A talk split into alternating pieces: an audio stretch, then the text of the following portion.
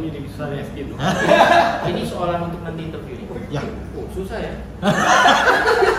susah ya? Ah, lepas tu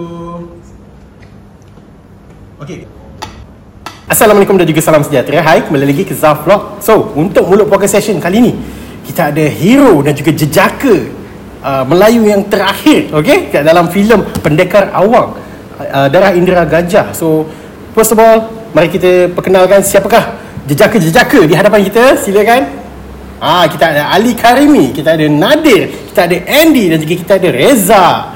Hai guys, apa khabar semua? Hello, Alhamdulillah. Alhamdulillah. baik. Sehat. So guys okay eh uh, Kalau lapar boleh makan kuih kat depan tu Hmm, okay. Kalau haus boleh minum teh Boleh. tu Alright uh, Untuk soalan yang pertama Untuk uh, you guys Berikan tiga filem kegemaran Di dalam negara dan juga luar negara uh, So siapa-siapa nak mulakan dulu? Anyone? Tiga filem uh, favorite di dalam negara. Okay, I'll go pertama Legenda Budak Setan. Yang kedua Anak Halal. Yang ketiga Sepet. Hmm. Luar negara first Pulp Fiction. Hmm, second maybe uh, The Shining. Third Finding Nemo. Right ni. Dia berjaya selit kan kat situ Oh, menarik, menarik. Uh, Okay. Uh, dalam negara uh, first uh, suka tengok cerita Malbat lah. Oh. Malbat.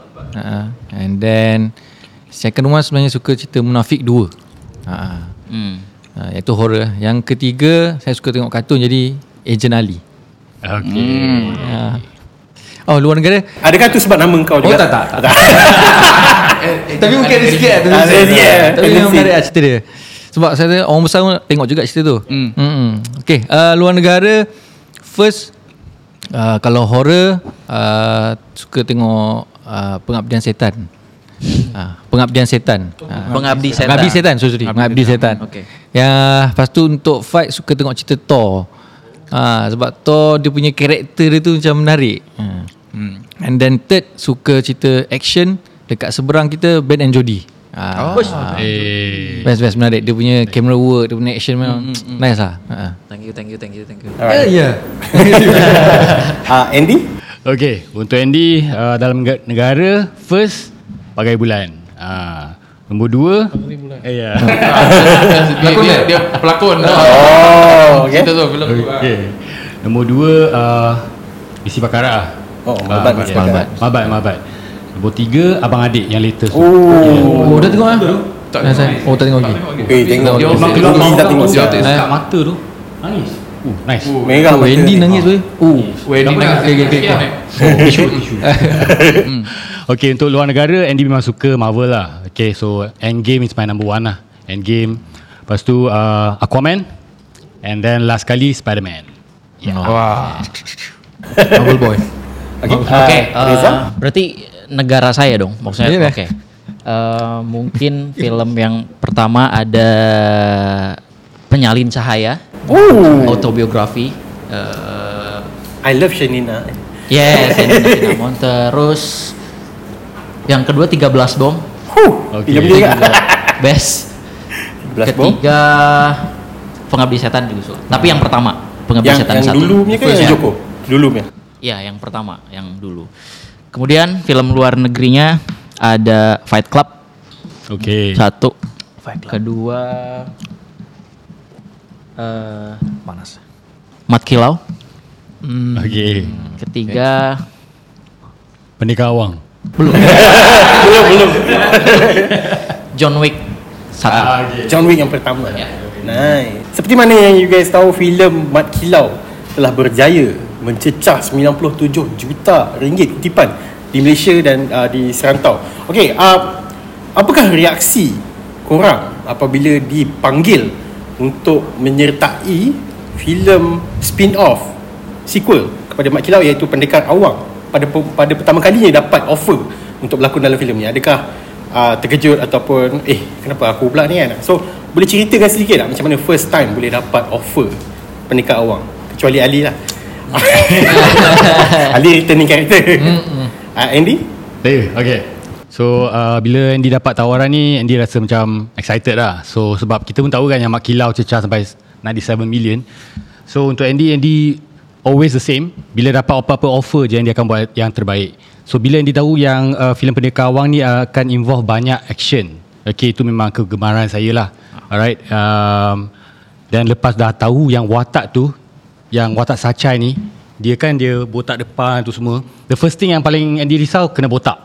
Dia kena botak licin lah Bukan botak sikit lah Botak licin. Lepas tu Ustaz eh, Macam mana kita nak konti Untuk yang Kalau ada projek-projek lain semua kan So tapi At the end of the day Memang uh, I give my everything lah Memang the best lah I bagi And uh, Nice, nice. Bila time st- buat stunt tu semua Memang I all out lah I bagi yang terbaik And then uh, I tak ada stunt double I go all out myself yeah. Ooh. Tu yang Ni yang saya nak Show lah Apa kebolehan yang dia Dalam cerita ni uh-uh. Yep Reza? Oke, eh, masa dapat tawaran untuk ikut di project ini, eh, pasti sangat tertarik karena memang kebetulan ini menjadi project kedua saya dengan Studio Kembara. Sebelumnya juga Mat Kilau. hmm. Eh, semakin excited ketika eh, Studio Kembara menawarkan kepada saya juga untuk menjadi salah satu eh, karakter di cerita ini gitu. Jadi offering pertama tuh memang sebagai koreografer saja, tapi ketika eh, sudah datang di Malaysia, mereka menawarkan untuk ada salah satu karakter yang mungkin bisa Reza mainkan di sini. Itu menjadi salah satu kehormatan juga untuk saya dan eh, sangat-sangat appreciate untuk eh, apa menerima tawaran di film ini gitu. Terus ketika tahu karakter Dahlan ini jadi apa eh, karakter dari Indonesia dari Sumatera itu semakin bangga lagi karena oh ternyata bisa membawa apa namanya membawa eh, karakter dari Indonesia untuk ikut ada di dalam cerita Melayu ini. Jadi bisa memperlihatkan kalau memang ini satu satu Nusantara dan satu rumpun lah kita semua gitu. Jadi ya sangat sangat tertarik waktu itu gitu. Nadi? Hmm, untuk saya pula I was really amazed lah actually I was really amazed very excited nak melakonkan uh, satu watak di dalam uh, filem Pendekar Awang and to be honest and uh, satu fakta lah ini adalah filem pertama saya Nah, filem pertama saya so sebelum ni pun memang ada few few films lah and then tapi untuk pertama kali untuk mengeluar ke panggung wayang ni you have to be extra ready and you have to be ready lah untuk yeah. membuat sesuatu tu. So before that maybe I tak ready lagi. And then datangnya satu offer yang untuk memainkan watak uh, Tahi di dalam Pendekar Awang ni dan membangunkan you know uh, semangat uh, agama bangsa dan juga ne- negara.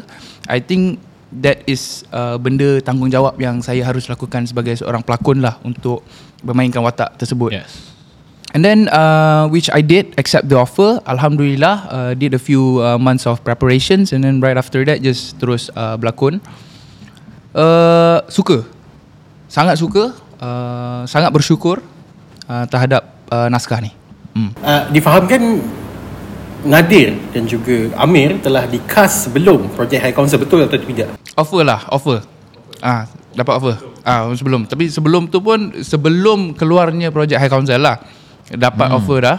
Uh, bukan selepas tayangnya projek High Council. So basically it's not because of uh, High Council punya, punya vibe, vibe. vibe dan bukan bukan disebabkan High Council punya fighting yang saya dapat uh, projek Tahir ni dan memang way before that it was uh, sep- uh, September 2022 yang saya dapat untuk bermainkan watak Tahir ni lah. Hmm. Hmm. Alright, uh, kepada Ali, apakah perasaan anda dapat kembali untuk sequel? Obviously memang uh, rasa sangat-sangat bersyukur lah Sangat-sangat bersyukur sebab uh, diberikan peluang lagi sekali Kepercayaan lagi sekali untuk uh, memegang watak Dan saya faham uh, mem- memegang watak yang sama iaitu Ibrahim Jadi uh, bila dapat offer tu nak tahu apa jalan cerita sebenarnya kan? Uh, kenapa masih ada Ibrahim dalam ni dan kenapa ada watak yang tak ada ada watak yang masih ada. Jadi kita excited nak tahu ni jalan cerita macam mana. Jadi bila tengok balik uh, storyline oh sebab tu Ibrahim ada di sini dan sebagainya. Jadi uh, masih mengekal, mengekalkan karakter yang sama cuma look berbeza uh, ada kematangan yang berbeza. Jadi uh, excited lah dan terus belajar dengan cikgu-cikgu sebab kita baru Jadi insyaAllah Alhamdulillah saya rasa penonton boleh tengok lah nanti macam mana hasilnya. Alright, uh, boleh tak explain sikit tentang karakter-karakter yang dimainkan oleh anda di dalam filem ini? Ibrahim ni uh, kalau ada yang belum tahu dia adalah adik kandung Mak Kilau dan dia kalau ikutkan dia berjuang bersama-sama Mak Kilau dan juga Awang dan mana-mana pergerakan pasukan ni dia akan bersamalah dan Ibrahim ni banyak bersama dengan Tok Gajah. Uh, jadi apa-apa yang Tok Gajah suruh, apa-apa yang arahan dia Ibrahim akan ikut. Jadi uh, dia seorang yang sangat se- bersedia untuk berjuang, tak kisah apa yang berlaku dia hadap je. And then dia sangat seorang yang taat dengan dia punya ketua lah Sama kalau dalam filem Mereka Awang ni uh, Lebih kepada Tok Gajah dan juga Awang Jadi dia akan ke sana lah Uh, Ya. Okay, uh, saya mainkan watak um, Tahir. So Tahir ni uh, adalah seorang anak kepada Haji Sulong yang main, dimainkan oleh Namron dan adik kepada Sayang yang dimainkan oleh uh, Fazura. Hmm. Uh, adik ipar kepada Awang. Uh, so uh, sebenarnya kondisi uh, Tahir ni dia bukanlah condition yang uh, in a great state untuk untuk berlawan. hmm. Hmm. He's not in a great condition untuk berlawan. So tetapi dia masih ingin memperjuangkan untuk tanah tanah hmm. uh, tanah Tanah Melayu betul uh, tanah Melayu lah. Uh, so dia ada different approach untuk melawan penjajah hmm. which is dia menggunakan uh, menggunakan uh, ilmu-ilmu sains dan juga menggunakan uh, bom dan sebagainya lah dia adalah dalam cerita ni dia mencerita macam mana dia buat sebagainya uh, benda-benda tu adalah pendekatan yang terbaru lah saya rasa sebelum ni dalam Mat Kilau pun kita tak ada benda tu mm So it's a new thing yang untuk untuk mempertengahkan lagi ilmu sains uh, senjata-senjata Melayu yang kita ada sebelum-sebelum ni. Hmm. Uh, so Tahir dia membawakan benda itulah dalam dalam naskah Merdeka Awang ni. Ah. Menarik menarik Ya. yeah. Okay, so uh, Andy memegang watak sebagai Sacai. So Sacai ni dia salah seorang lanun. Okay, antara uh, empat lanun uh, yang dibawa arahan uh, Wakdi yang dia berlakon watak Jalak. Okay. So Sacai ni dia uh, diimport dari China. So basically dia cuma ikut arahan lah apa yang diarahkan oleh ketua kita. So memang sangat taat kepada Jalak. And then uh, I think cabaran tu saya ni um, bila dapat watak Sacai ni, Sacai ni dia dia ada ilmu wushu ataupun kungfu. So masa tu Andy banyak tengok uh, tengok habis lah semua movie-movie Wong Fei Hong, Fong Sai semua. Sebab Andy tak ada basic wushu, tak ada basic kungfu. So untuk I more to MMA. So bila dapat tawaran ni, oh nak buat wushu punya style eh, nak buat tai chi punya style eh. So time tu kita ada masa. So apa yang dia buat Andy tengok movie, lepas tu tengok banyak YouTube.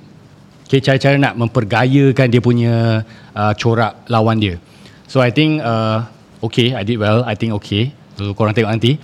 Uh, selain daripada itu, uh, Sachai ni adalah dari Puak Haisan. So dia kira macam gangster Chinese lah. Hmm. Uh, so dia datang tu dia nak macam dia ikut ah arahan apa yang disuruh dia akan buat. Uh, dia dalam antara Ch- Chinese tu yang dijadikan tahanan tu dia lah macam ketua uh, dalam uh, cerita tu. Yes. Okay, sedikit spoiler lah, sedikit spoiler. Sebenarnya saya bersyukur sebab saya tak ada scene lawan dengan Andy. sebab takut. Tak patah biuk lagi. Tapi kita ada training tau. Kita dah training, kita kita, ada dah training. siap, Ah, ready, training. Ah. ready. Tapi alah Tapi itulah dia. Uh, dari segi penceritaan tu mungkin tidak tidak apa mungkin kena tu kan. kita simpan tu rezeki kita yang kedua lah. Ya, Asyik, gitu.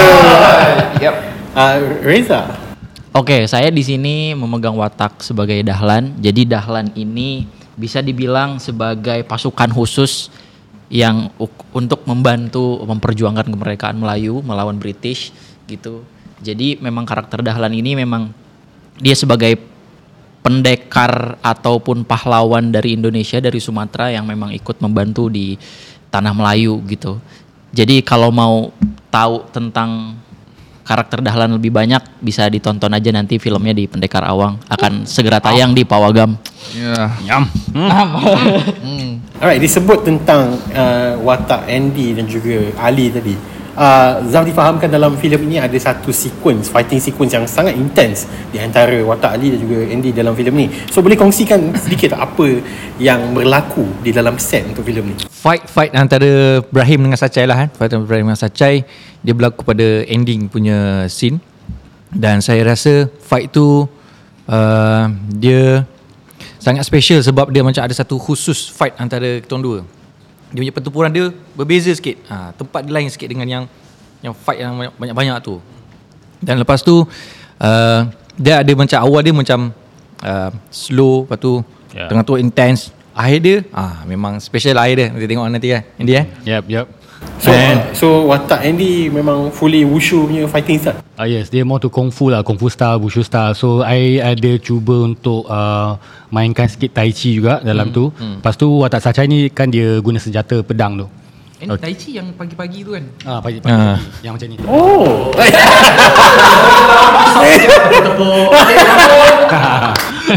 tak faham tak faham. Tak faham. Tengok. Dah, dah tengok belum? Filem belum? Ah, nanti tengok eh. Betul lah. Okay, okay. Tapi I think untuk yang ni uh, special lah dengan uh, Ali sebab kita buat preparation yang betul-betul lama Oh, mantap. Lama. Ya. Uh, kita banyak training, and then walaupun kita dah uh, lepas kita punya shoot tu uh, uh, sebab kita ada break kan few Hmm, hmm, kita. uh, apa tu? Block. Ada dua kali block tu. So first time kita dah habis block tu second time kita train lagi. Untuk nampak lagi kemas. Sebab uh, cara lawan macam uh, tadi Ali ada cakap mula-mula dia lambat. Lepas tu dia jadi laju. Sangat laju. So dengan senjata pula kalau tersilap langkah memang hmm, Hmm. tak lah, kita duduk kat sini sekarang. Uh, so Then uh, I pun very amazed dengan Ali Cara penggunaan tag P dia memang Oh power lah. Oh, dah. Dari mant- Memang mantap lah. Okay lepas mak kilau kan. Nah training juga kan? Oh, ah, Mantap mantap mantap. Kali yang train Ninja Turtle tu oh patutlah. Rafael. Datang nuntut. Ya, tu and, and, then, and then untuk Sachai, Sachai dia guna dua pedang mula-mula, lepas tu dia ending dengan satu pedang. So untuk Pisau, Andy pisau. tak pernah. Ah dengan pisau je. Ah, ah, ah. So Andy tak pernah uh, train senjata senjata macam ni. So Hmm. uh, yalah training kita lah yang I think kita betul-betul letak more than 200% lah komitmen Ya, ya, dalam ni. Ya, ya. Ya, untuk jayakan babak tu. Ya. Ya mungkin sedikit menambahkan eh, ketika koreografer kita. kita apa tahu yang memainkan Sachai Bang Andy terus mereka juga kasih kita eh, informasi tentang Bang Andy memang sudah apa eh, punya basic martial art gitu. Jadi itu itu tuh jadi salah satu clue yang sangat membahagiakan untuk kor- tim koreografer karena oke dengan masa yang kita ada eh, dengan materi pemain atau aktor atau pelakon yang kita punya ini dua-duanya memang sudah eh, punya background bela diri lah. Jadi kita tidak akan terlalu susah untuk eh, mengarahkan ke satu desain yang memang kita pengen eh, capai gitu. Terus memang pada saat proses desain pun saat uh, sequence-nya Brahim dengan Sacha memang lumayan cukup spesial buat kita karena uh, kita beberapa kali uh, re- apa uh, melakukan revisi karena kita memang pengen yang terbaik untuk sequence-nya mereka juga gitu. Jadi memang ada beberapa kali revisi yang gimana caranya secara grafik tuh naik gitu dan dan intens dan tapi tidak cuman intens tapi kita juga tetap eh, harus memberikan sesuatu yang memorable jadi tidak sekedar fighting yang orang tengok ah lupa lepas tuh tapi kita bagi momen yang di mana audiens tengok mungkin lepas dia keluar pawagam pun dia tetap akan ingat dengan momen itu gitu Yes. Oh, tambah sikit eh, tambah sikit sorry.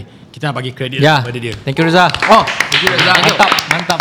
Sebabkan koreografi dia, oh memang jadikan uh, kerja kita senang. Ya, ya. Memang thank you Ya, lah. Thank nice you. nice Sama-sama, nice Cun, cun, cun. mantap keren banget mantap keren, Keren banget, banget. Alright, next soalan untuk Nadir. Dalam filem ni memainkan peranan ala-ala saintis rakan seperjuangan awang. So jarang kita dapat lihat peranan uh, sains dan Islam tu di dalam mana-mana filem tempatan yang lain. So uh, macam mana Nadir jayakan watak ni?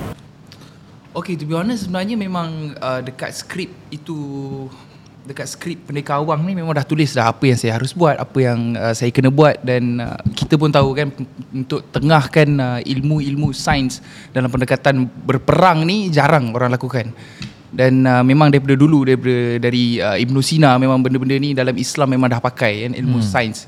I, berlawan bukan sahaja dari segi um, dari segi fizikal hmm. tapi juga dari segi mental dan juga uh, akal lah. And then um, directors. I think the directors, the producers, the people, the choreographers around around Nadi masa masa berlakon cerita ni memang fit in lah apa yang Nadi kena buat, memang apa yang Nadi harus harus harus mempertengahkan dalam filem ni. Hmm, untuk untuk karakter karakter yang Nadi macam mana orang selalu cakap karakter kita selalu tengok satu karakter untuk menjaya, menjayakan satu karakter kan. Oh. So Tahi Reference, ni reference. ah, reference, uh, character reference tak ada sebenarnya. Tahi ni is very fresh. Nadi nak nak buat Tahi ni adalah satu karakter yang fresh. Sebab bila kita ada satu reference tu dia akan jadi uh, untuk Nadi dia akan jadi a bit uh, messy and dia tak dia tak kena dengan uh, script. So Tahi is very fresh. I put it on 70% the character dan 30% uh, Nadir Nasar lah. So dengan dengan pencampuran itu jadilah seorang uh, Tahi. Hmm. Uh, banyak lagi benda yang boleh dicerita tapi kalau saya cerita dia jadi uh, banyak benda yang I spoil untuk movie ni. Uh, so tengok. Uh, kita tengoklah. Ya. Ah, itulah dia. Untuk Reza pula Okay. Seperti mana yang secara umumnya tahu Indonesia was uh, being on another level Kalau nak compare dengan Malaysia lah uh, Dari aspek filem horror, filem action Memang ketara berbeza. So mungkin uh, selepas terlibat dalam beberapa filem di Malaysia ini Apakah komen Reza terhadap production di Malaysia berbanding di Indonesia? Adakah apa yang perlu kami lakukan untuk uh, meningkat uh, ke ke satu level dengan Indonesia maupun Hollywood? Mungkin Reza boleh kongsikan? Oke, eh, mungkin apa yang harus dilakukan untuk mencapai level eh, yang kita inginkan mungkin dengan caranya ya terus terus berkarya dengan idealisme ya. Maksudnya kadang kadang eh, di di Indonesia pun sebetulnya nggak semua eh, production house ataupun eh, apa namanya film eh, bagus secara kualitas ataupun apa pun tapi eh, menurut saya pribadi in my opinion karena ketika orang membuat film dengan idealismenya dia yang cukup dia jaga dan cukup tinggi itu yang akan membuat menurut saya filmnya akan tetap berkualitas gitu. Jadi eh, mungkin kenapa di Indonesia bisa dibilang eh, filmnya lebih levelnya lebih lebih maju lah bisa dibilang seperti itu karena menurut saya di Indonesia lumayan cukup banyak orang yang idealis untuk membuat film. Jadi kadang mungkin ada aja yang kalah dengan film yang eh, budget eh, balik lagi lah budget ataupun eh, banyak hal lah yang yang yang bikin orang itu menurunkan idealismenya dia untuk membuat karya suatu karya gitu. Jadi kadang ada saja yang berpikir ah udahlah yang penting laku, yang penting filmnya tayang, yang penting filmnya banyak orang yang nonton. Ah, ada saja kan banyak yang seperti itu. Nah, mungkin di Indonesia lebih banyak yang mempertahankan idealismenya dia. Jadi banyak sutradara ataupun produser yang di Indonesia yang memang betul-betul ingin berada di next level gitu. Jadi dia dari masa post uh, pre- uh, pre-production sampai post idealismenya dia dia jaga, dia maintain gitu. Mungkin in, mungkin Malaysia one day uh, harusnya bisa bisa berada di dalam level itu uh, dengan mungkin dengan dengan dengan in my opinion lagi dengan uh, idealismenya itu yang harus tetap dijaga. Karena berbeda ketika kita bikin satu karya tapi tujuannya sudah bisnis atau tujuannya sudah ya b- untuk pembisnis mungkin memang itu uh, logik ya untuk balik duit atau apa segala macam itu itu itu normal dan dan it's okay nggak apa-apa gitu. Tapi mungkin uh, porsinya lebih besar harus di idealismenya. Mungkin idealisme dalam berkarya ya. Jadi kayak dia memang dari prep sampai syuting sampai editing dia jaga eh, idealismenya untuk membuat karya yang lebih bagus gitu. Tapi saya yakin dengan Malaysia terus membuat film seperti Pendekar Awang dengan eh, dengan eh, apa namanya dengan dengan kualitas yang harus ditingkatkan mungkin suatu saat in Malaysia juga akan bisa berada di dalam posisi itu bahkan lebih gitu. Karena yang saya rasakan saya di Mat Kilau ikut dan ini sekarang eh, di Pendekar Awang juga saya eh, terlibat juga dan saya merasakan eh, apa ya level upnya saya merasakan gitu. Jadi Amin. mungkin ketika ini di maintain terus ketika ini terus dilakukan mungkin one day Malaysia akan bahkan mungkin bisa lebih dari Indonesia. Bisa kok harusnya bisa Ini harus harus. Amin amin. you guys memang tak ada apa-apa nak respon eh tentang tu Ada je. ada ah? cerita je Eh tapi tak apa kot. tak lah it has to be untuk untuk untuk saya personally it has to be seni dan baru juga business lah. Bukan business baru baru seni.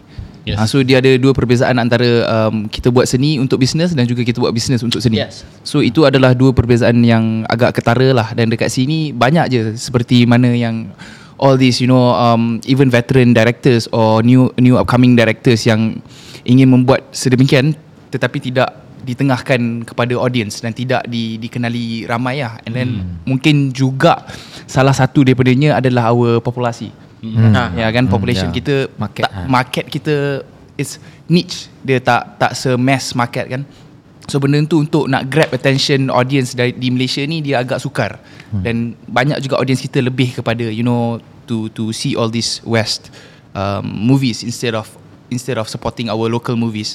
Uh, tapi dengan adanya um, filem-filem seperti Pendekar Awang ni inilah the the the stepping stone ataupun Ya. the step yang kita harus uh, buat dan kita harus tingkatkan di dalam um, di, di dalam uh, industri untuk to let people know about it to let people know that uh, this type of producers and this type of um, production houses actually exist Yes. to to let people know about what stories do we carry. Yeah, ya. gitu yeah. Alright, umum tahu okay, uh, Baru-baru ni viral kat Twitter Tentang uh, Pemakaian Ataupun piawaian Pemakaian uh, Karakter-karakter wanita Di dalam filem ini Tidak menepati uh, Ciri-ciri Dan juga iklim Yang berada di dalam Malaysia Ada yang sampai kata Ini apa Arab- Arabization ke apa ni Apa Pengaraban uh, Negara Tanah Melayu ke apa ni kan So apa pandangan you guys Tentang Pengubahan uh, Attire uh, askar perempuan di dalam Sri Kandi uh, tidak seperti apa yang digambarkan di tanah Melayu pada zaman tersebut. So mungkin you guys boleh kongsikan apa ada adakah benda viral tu betul ataupun hanyalah pertukaran untuk fiction sahaja. So siapa-siapa boleh mulakan? Ali Mungkin lah Uh, okay. Uh, ini pandangan peribadi saya lah eh. Pandangan peribadi saya sebenarnya uh, untuk bila kita lihat pada mata kasar memang kita nampak ush macam look dia ush ini macam lebih kepada ke Arab-Araban kan. Uh, tapi saya personally saya saya percaya setiap penerbit, setiap uh, production dia mesti ada buat kajian dia lah. Uh, dan kalau dia nak merancang sesuatu tu mesti dia kena buat kajian dan mesti tahu konsekuensi dia apa, kesan dia apa. Kalau dia buat macam ni apa kesan dia. Uh, sekiranya uh, mereka telah buat kajian dan ada bukti kukuh asas, mungkin diorang boleh explain Uh, dan sekiranya tidak ada mungkin me- mereka uh, mempunyai idea untuk memberi satu macam ya kita tahu pada zaman tu mm, tanah Melayu dan, dan juga uh, kerajaan tu, Turki Osmaniyah ni memang rapat sebenarnya. Ada perhubungan selalu jadi saya rasa mungkin secara logiknya ada uh, apa pertukaran dari segi kebudayaan ada influence ada memberi kesan kepada pemakaian juga. Uh, kalau kita sudah saya kita, kita bukan orang bukan ahli sejarah. Jadi uh, saya memberi kepercayaan kepada penerbit. Uh, sama ada dia me- memberi satu pengubahan ataupun memang ada secara jelas khusus gambar atau kajian sebagainya memang hmm. sedemikian. Ha, jadi saya tak berani nak kata ini memang totally Arab ni. Hmm. Ha, saya tak berani sebab kita bukan orang sejarah. Mungkin ada sebenarnya.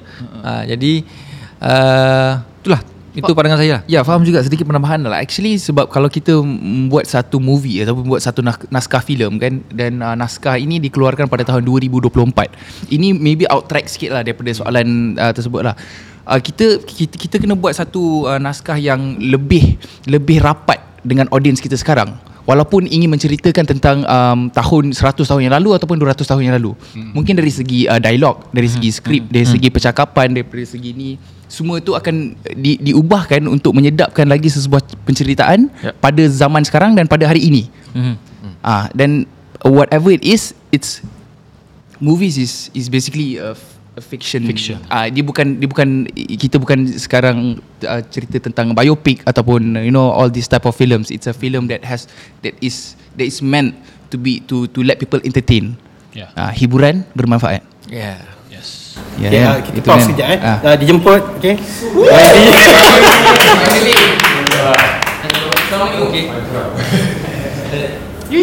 Okay, okay, okay. Kejap, kejap, kejap.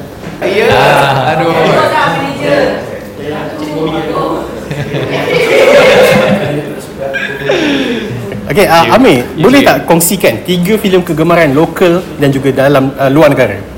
uh, tiga filem kegemaran lokal dan luar, luar negara eh um, kalau lokal saya suka tengok cerita Song Laut uh, Want to Jaga dengan sembilan. Tapi kalau filem luar Good Time play by Robert Pattinson tu. Uh, best gila. And Amores Perros dengan City of God. Ui. Tu cuy gila. Okay. Uh, next tentang watak yang dimainkan oleh Amir. Boleh kongsikan sedikit dengan penonton semua. Uh, okay, seperti yang kami tahu. Ah, kami tahu. kami tahu dulu lah baru baru korang kan. Okay, watak saya bernama Anda dan uh, ini adalah kawan seperjuangan saya which is Dahlan. Okay, watak kami datang daripada Terengganu uh, untuk boleh cakap ke? Macam tak boleh cakap sebenarnya. Ah, yang spoiler jangan cakap. Eh, jangan boleh jangan cakap. Okey. Senang cerita, senang cerita lah. Senang cerita watak anda dan Dahlan ni ada di empat bahagian, bahagian empat dalam penceritaan lah. So akan hujung-hujung baru keluar. So watak kami adalah menyelamatkan seseorang, membawa seseorang kepada sesuatu tempat yang lebih selamat. Itu saja. Apakah reaksi Amir se, se, semasa dipanggil dan di offer untuk berlakon dalam filem ini? Sebab seperti mana yang kita tahu filem Yeah. Mat Kilau kan dah sampai ke 97 juta cepat. So ni adalah sequel ataupun spin-off filem tu. Apa reaksi Am- Am- Amir masa tu? Uh, reaksi yang pertama sebenarnya yang lebih logik adalah dia macam Ish adakah filem pertama yang aku akan berlakon dekat dalam Malaysia ni adalah filem biopic Kan Dia macam Ish adakah ini terlalu awal Ataupun ini memang betul-betul rezeki yang datang And uh, secara betulnya saya dapat call daripada Abang Reza Which is the action director. Diorang tahu ke tak? Okay, action director. And diorang call. Uh, Amir, uh, awak free tak untuk sekian-sekian date Untuk bawa watak anda ni? And then dia cerita ma- bagaimana watak anda ni Ada dalam story tu. And then apa yang saya tahu Saya tak sempat prepare. Saya tak sempat prepare untuk masuk training And all things. Tapi apa yang saya boleh Buat adalah Fighting tu je lah And then saya tanya apa yang weapon, apa yang apa tu? Apa weapon, apa yang anda ni akan buat and saya tahu anda ni akan main archer and pedang buaya berenang itu saja. And choreo tu semua saya terus tanya on the spot. Uh, Bareza please send the video koreografi tu untuk saya buat rujukan. And then adalah dalam choreo tu ada Dahlan dekat dalam. Dan juga Andy. so sepat ah okay. okay. Tapi untuk Amir dia memang dah ada basic martial art. So tak tidak menjadi problem lah untuk ni. Alhamdulillah. Dia macam Plays, plays a big role kat I, Important kan. So macam benda tu Ada rezeki. So dia macam Okay Abeza Saya minta maaf Kalau benda tu akan Mencacatkan penceritaan Tapi saya akan cuba sedaya upaya lah. So when I'm on the set Saya dapat jumpa orang lain Dapat muka Dapat jumpa muka yang sama. Andy, Nadir Muka orang baru. Ali semua. And benda tu lagi best sebab Saya rasa sebab Choreo tak banyak sangat. Ah, choreo tak banyak sangat. So Eh, takut terspoil. Macam tu lah. Tapi nampak macam panjang. Macam ada dah spoil lagi. Ah, tak ada lah Tapi tak apalah. Okay ada dah Ha? Amir dapat offer filem ni pada Right after Gamers Mangkuk Gamers Mangkuk punya shoot dalam bulan Nah, itulah pokoknya. 6 6. Bulan 6. 6 Sebenarnya setelah First block telah dijalankan lah sebenarnya. Setelah first block dijalankan And then memang betul-betul last minute sebenarnya. And Amir sendiri cakap Ish Abis, Abija Serius lah. Nak ambil-ambil ni sebab betul-betul last minute kan. Tapi Jah cakap Tak apa. Uh, Aku percaya kau Amir. Kau boleh bawa Kau boleh bawa kan sebab dia cari Amir sebab karakter anda tu datang daripada Terengganu. So memang perlukan aktor yang pel- fasih lah berbahasa Terengganu kan. So Amir rasa macam okay sebabkan aku boleh cakap Terengganu aku go lah. Aku go je lah. Soalan ini kepada Nadir dan juga Amir. Ya. Yeah. Uh, kalau perasan lah tahun 2023 ni kita ada ramai di luar sana bertumbuh bagai cendawan pelakon-pelakon baru yang mm. uh, datangnya daripada influencer-influencer uh, orang-orang yang tiada basic untuk berlakon pun. Tiba-tiba dapat lead role dapat mengemudi di dalam drama maupun siri ataupun filem. So apakah apakah boleh share tips sikit tak dekat diorang ni semua? Sebab yelah macam you guys ada basic in acting semua kan. Tapi diorang macam mana? Okay, dalam industri kita perlukan ramai hero dan juga heroin yang baru, muka-muka fresh untuk mewarnai industri kita lah. Uh, dia tidak menjadi satu masalah untuk influencer menjadi seorang pelakon ataupun memang dah ada background ber- berlakon ataupun memang sudah belajar berlakon di Aswara dan sebagainya. Tidak menjadi masalah untuk bermain di dalam industri sekali. Tetapi dia uh, macam mana dia harus ada uh, minat dan kerja keras untuk untuk membuat sesuatu tu lah dan bermainkan sesuatu watak itu dengan ikhlas. Itu yang paling penting lah. Uh, f- to me untuk share tips saya pun baru 3 tahun je berada dalam industri. Tidak lama masih masih baru um, ikhlas. You know uh, for you to untuk untuk membuat sesuatu dengan ikhlas tu dia akan menjadi uh, lebih dekat dengan audience. Sebab kita bermain di mata audience. Uh, untuk menjadi seorang pelakon ni you bermain di dalam TV atau bermain di dalam pawagam untuk connect. Untuk connect your feelings with the audience yang tengok uh, you. and a good actors comes from a good experience. Macam mana untuk melakonkan satu babak cinta kalau awak tak pernah bercinta. Um, dan no no no one started their career as a good actor. Uh, so it, dia tidak menjadi satu masalah pun kalau orang itu dikecam ataupun orang itu di uh, di di di di di, di judge hmm. kalau dia tak boleh berlakon. Sebab no actors is a good actors when they're new. Betul. so experience tu takes a while dan ikhlas dan juga minat bila ada insyaallah akan pergi ke peringkat seterusnya lah. Handsome. Nice. Nice. Alright, uh, next kita pergi ke industri punya persoalan. Okay, baru-baru ni viral dekat Twitter. Okay, uh, di mana sebuah filem yang baru saja keluar dekat Pawagam uh, mencapai kutipan hanyalah sebanyak RM5,000 sahaja. Sedangkan dah bajet yang diterima uh, oleh uh, yang diterima dari Finas ataupun dengan bajet DKD mereka adalah sebanyak RM500,000 That's a huge gap between apa yang dia dapat daripada kerajaan dan dia jual filem tu tengok-tengok dapat 5000 je. So uh, di manakah salahnya? Di manakah silapnya perkara ini berlaku? Sebab seperti mana yang kita tahu dana itu semua datangnya daripada duit taxpayer, daripada rakyat sendiri kan yang bayar tax. So benda tu macam bagi Zaf tak sedap bila didengari oleh penonton-penonton biasa kan. So apakah pandangan you guys, you guys tentang peranan Finas dan juga DKD itu sendiri? You basically kan? Well, uh, kalau I can say something, uh, actually dia depends lah. Dia depends. Dia, dia sebab kalau kalau kalau filem tu dapat pergi ke tak pergi, dia ada banyak faktor dia. Hmm. Dia mungkin dari segi penceritaan, dari segi uh, popularity of actors mungkin, dari segi marketing ataupun daripada segi support from the government. Mungkin Finas, you know. So sometimes macam Andy ada satu experience di mana satu projek tu, uh, kita rasa macam cerita ni boleh pergi jauh. Tapi bila dapat feedback pula, okay semua okay. But bila ditayangkan, dia tak pergi. So bila kita tengok, okay ada orang yang salahkan pihak marketing, ada orang yang salahkan yang itu, yang itu.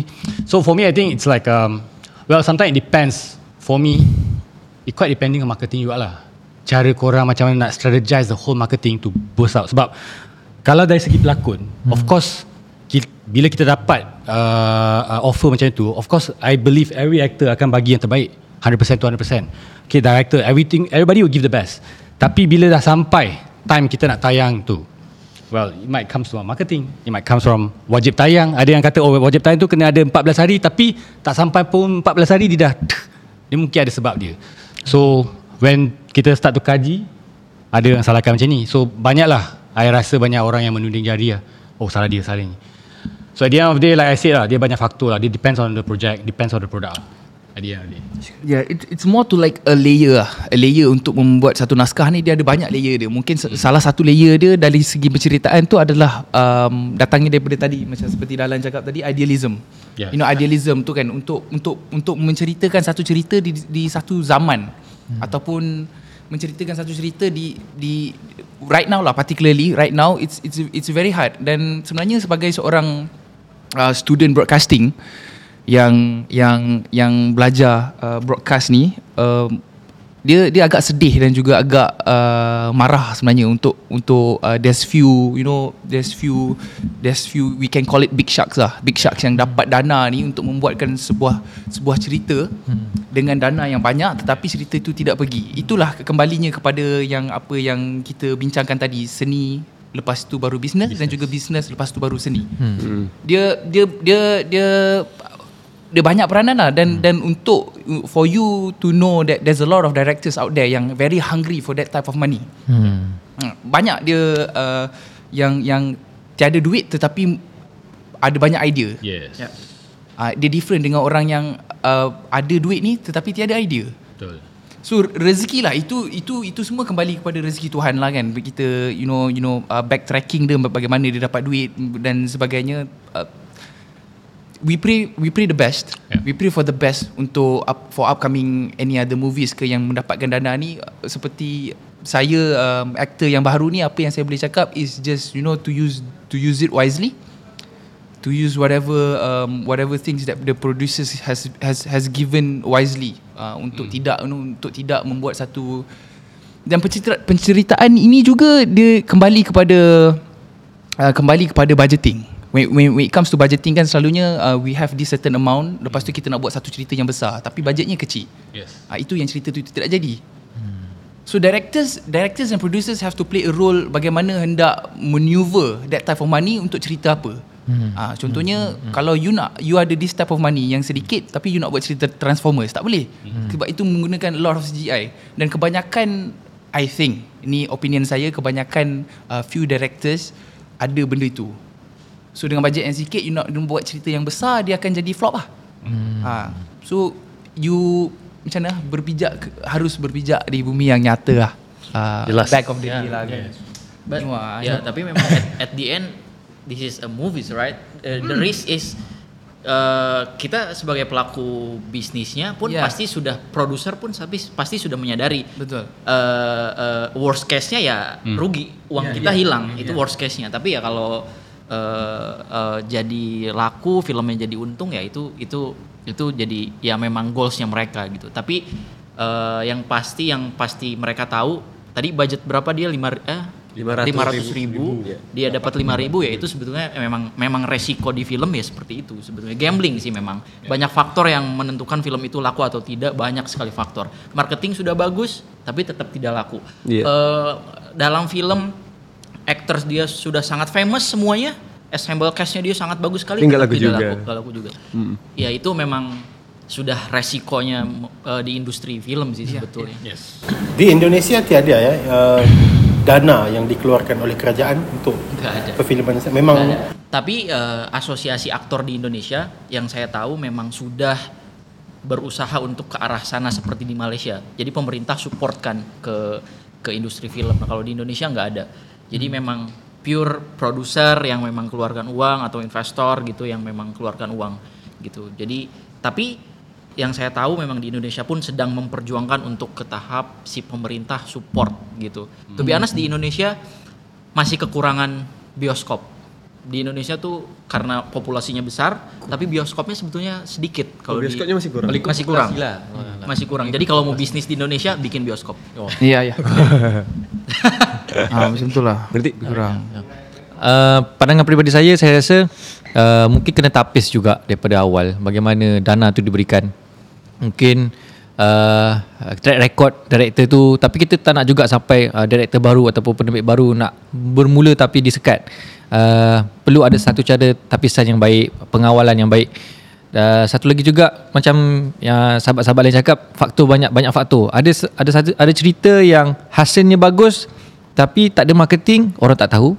Ada pula uh, dapat dana tapi buat sekadarnya ada ketirisan.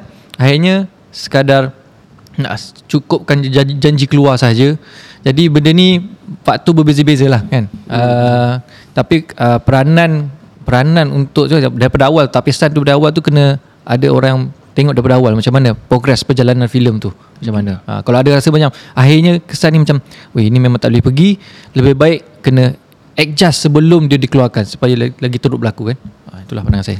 Dari segi appreciation pun sama lah actually kan? Untuk mendapat se, se, sebanyak wang ini daripada um, different parties dengan wang yang you miliki sendiri. hmm. So macam ni kita appreciate kita beli barang sendiri dengan orang bagi kita hadiah kan. So kalau kita beli barang tu sendiri kita akan appreciate barang kita. Sama juga untuk membuat sebuah naskah dan sebuah sebuah filem. If you using your own money to make the film you will do it Oh, very out, ah. Yeah.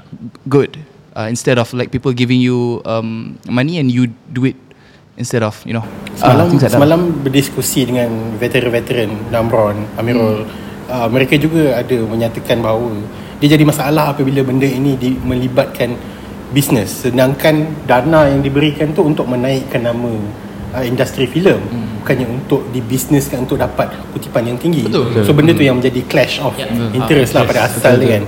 so okay uh, tentang DKD juga. What if okay contoh lah kan seperti mana yang kita lihat di Indonesia okay diorang tiada ada apa-apa effort yang untuk konon bagi dana kepada pemikir-pemikir filem kan. Adakah disebabkan Malaysia mempunyai Finas dan juga DKD dan sekarang ni ada semua tu menyebabkan pembikin dan juga penerbit filem di dalam Malaysia ini manja. Ha, sebab dia orang dah tahu "Ah, aku boleh dapat daripada Finas aku boleh dapat dana semua ni. Apa aku nak usahakan? Sebab dalam di Indonesia mereka me- perlu untuk uh, usahakan untuk dapatkan dana tersebut untuk memulakan projek-projek filem kan. So apa pandangan you guys tentang? Adakah fungsi Finas ni semua memanjakan pembikin so Amir mungkin boleh kongsi ya? Saya rasa bagi bagi soalan ini kepada orang berpengalaman lah. Saya pun baru setahun jagung untuk jawab soalan yang agak berat. Okay, director-director kita. kan? Dia hmm, Dia tu nak cakap. Contoh lah korang baru Korang kan mu, mu, uh, muda lagi kan? Ha, ha. And then sekarang nak buat filem Tengok-tengok Yang dapat dana ni semua yang Ya betul betul. Dinosaur betul dinosaur lah. okay, semua. To be honest lah Yang uh, I join BMW Shorties tu kan. So BMW Shorties tu memang Dana itu datangnya daripada kita Kita sendiri Untuk membuat satu um, Naskah filem pendek kan. So it's different When it comes It comes from your own pocket Rather than people giving you money Untuk you produce a film. Um, Appreciation dari segi appreciation itu dan dari segi idealism itu dari segi uh, penceritaan dan dan dan sewajarnya lah. Macam di Indonesia kan Dia tak ada dana. Jadi apabila investor tu Pump duit Dia akan pastikan This film mesti berjaya. Jadi tekanan daripada investor tu Akan membuatkan uh, uh, Pengarah Tim tu buat sehabis baik. Ha, Supaya akhirnya nanti Kita ada investor yang nak Nak dikembalikan wangnya Nak bagi keuntungan. Dan ada juga faktor Kalau ada dana daripada de- kerajaan ni Dia mungkin kepada orang yang bukan minat bukan passion dia dia akan ambil sambil lewa dia akan ah kita ada peluang ah, yes let's grab this tapi kalau orang yang betul-betul nak hasilkan dengan niat ikhlas dia hmm. tapi dia tak cukup dana tapi dia dia minta dia dia anggap sebagai satu pertolongan tambahan yang diperlukan untuk dijadikan filem ni lebih baik. Ha, jadi dia bergantung kepada siapa yang sebenarnya terima dana tu sebenarnya lah akhirnya. Dia bukan bukan semua. Bukan, Ah, bukan semua. semua. We're not talking about like everyone is like that. Everyone is like you know having this type of money lepas tu dia buat sambil lewa tidak. Memang ada ramai yang dapat dana tersebut dan membuat satu naskah yang memang you know that type of price yang you you harus lakukan. Ha, Itu betul saya cakap. awal tadi adalah macam mana kita nak tapis tu. Mm, mm, mm, Ah, ada cara tapis macam mana orang yang betul-betul in passion dengan orang yang ambil tu sekadar untuk oh kita apa kita cover tak payah guna duit kita. Ah, dia berbeza akhirnya hasil orang yang ambil dapat dana dan hasil dia menarik itu tandanya orang tu ikhlas nak selesaikan. Tapi ada orang yang ambil untuk nak cover uh, sebab rasa tak nak guna duit sendiri akhirnya mungkin itulah jadi hasil yang tak tak jadi. Itulah. kita dan kebanyakan kebanyakan pengarah dan sutradara dekat luar sana kalau boleh tengok hari ini yang mana yang go dan juga tidak go adalah yang go ni memang dia start from scratch dan start daripada their own money. Betul. So from there from there je kita dah boleh nampak dah yang macam mana um, in passionate you doing film instead of you doing film for money. Ah dari situ kan. Ah. Hmm, itulah dia. Good. Kena betul-betul pilih lah siapa yang mengemudi kapal nakhoda tu Mm. yang jelas dan telus dalam setiap pelakuan. Mm. Dia kadang-kadang orang tersilap tengok aktor je yang perlu perform. Yeah. Dia sebenarnya setiap line dan setiap korum tu ada plays a big role lah. The whole team lah. Yeah, it's it's a whole team. Bagaimana kita tengok banyak gila filem yang telah berjaya dekat Malaysia ni, kita terlalu pandang kepada aktor saja. Tapi sedangkan line-line benda lain pun plays a big role gila dan setiap orang ada benda yang orang nak kerjakan dan semestinya sudah semestinya orang akan kerjakan dalam jelas dan telus. Ha.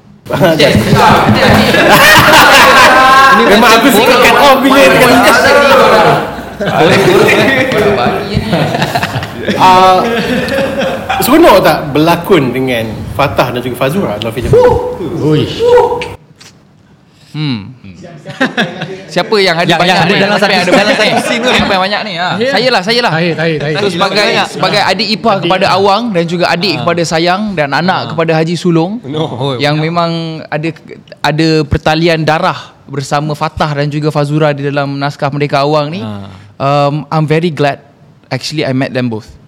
Very very glad. Um, saya banyak belajar daripada Fatah saya banyak juga belajar daripada Fazura tapi saya lebih rapat dengan uh, Fazura cik tiba kan kan sebab sebab dia dia dia dia kakak saya dalam dalam filem ni kan dalam dalam scene ni so there's there's few a lot of things that yang saya belajar kan dan kepada semua yang selalunya you know cakap cakap tentang tentang filem macam mana filem epic ni susah untuk dipertengahkan emosi silakan menonton Pendekar Awang kerana setiap epic uh, scene ada emosinya yang tersendiri.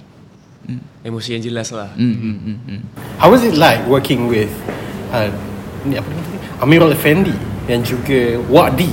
Hmm. Ui, Wadi. Oh. Ah, okay, bagian Wadi biasa je. sebab uh, sebab saya sebenarnya suka gila bila berlakon dengan veteran-veteran actor sebab selepas Haji High Council saya banyak berlakon dengan pelakon yang sebaya yang banyak dalam lingkungan saya. Hmm. So ini adalah naskah yang pertama which is saya jumpa dengan orang-orang yang lebih berpengalaman, yang lebih banyak ilmu dan pengalaman yang boleh share dengan saya. So bila berlakon dengan Wadi dia ada style dia. So macam wow, ini eh veteran Huh, best lah So every action sequence yang berlakon dengan Wadi Dia rasa macam feel sikit lah. Sebab Wadi se- seperti apa yang kita tahu Dia adalah pelak- silat kan Pemain silat. So setiap pergerakan tu Kita dapat rasa memang betul-betul Gerak tu memang nak bagi bantai je kita kan. Hmm. So we have to get ready lah. Get ready. ah, Get ready. So benda tu sedikit sebanyak membantu saya Untuk lebih feel Lebih masuk ke dalam sequence tu Ya Eh, lunch dengan Wadi macam mana? Lunch. Dengan Wadi Kalau Lance dengan Wadi Banyak dia diam ke Dia Oh dia Ya betul betul ha, Saya lebih Lebih best borak dengan Wahana Fisu lah Oh ya. Itu saja Okay untuk Zaf sendiri Zaf. Zaf expect tak cerita ni macam mana Zaf?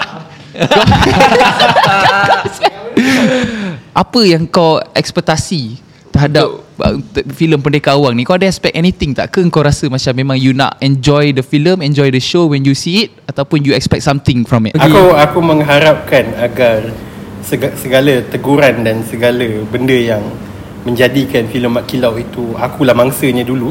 Hmm. Okay? Dulu aku jadi mangsa. Hmm. Sebab aku bagi rate 5 per 5 untuk filem Mat Kilau kan. Okay. Okay. Aku harap dia orang uh, studio, producer, pem, pembikin filem, even pelakon semua mengambil lah segala respon-respon penonton semua daripada first film. So aku harap second film tak adalah benda-benda yang mengganggu penglihatan kita pada filem yang pertama. So, InsyaAllah InsyaAllah InsyaAllah. Boleh boleh. Tiba nak aku beli.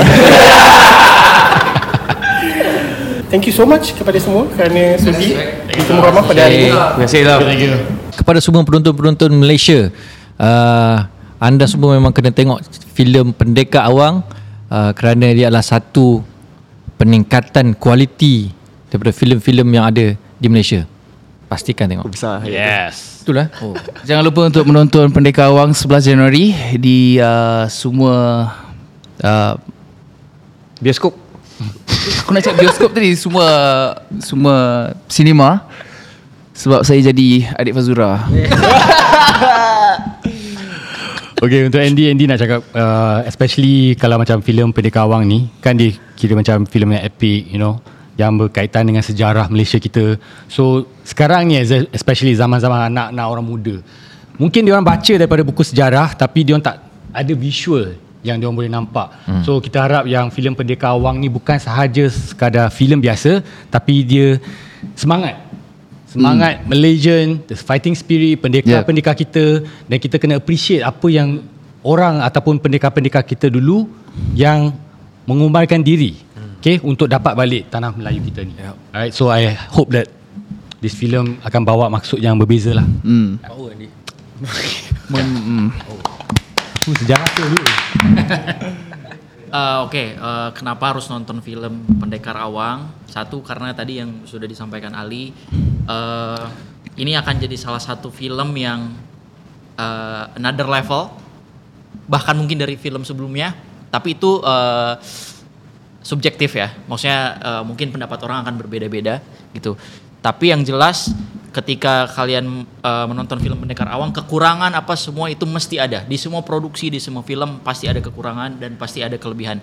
Nah, semoga kelebihan di dalam film Pendekar Awang ini bisa diterima sama masyarakat Malaysia dan juga di Indonesia. InsyaAllah Insya Allah karena uh, kita memang harus mengapresiasi uh, sebagaimana tadi yang sudah kita bahas juga ketika kita apresiasi itu yang akan menjadikan film Malaysia dan film kita Nusantara akan terus berada di level yang lebih tinggi. Ya. Gitu. Jadi jangan lupa saksikan film Mendekar Awang karena ada saya Reza Ilman di situ sebagai jalan dan koreografer. Oke, terima kasih.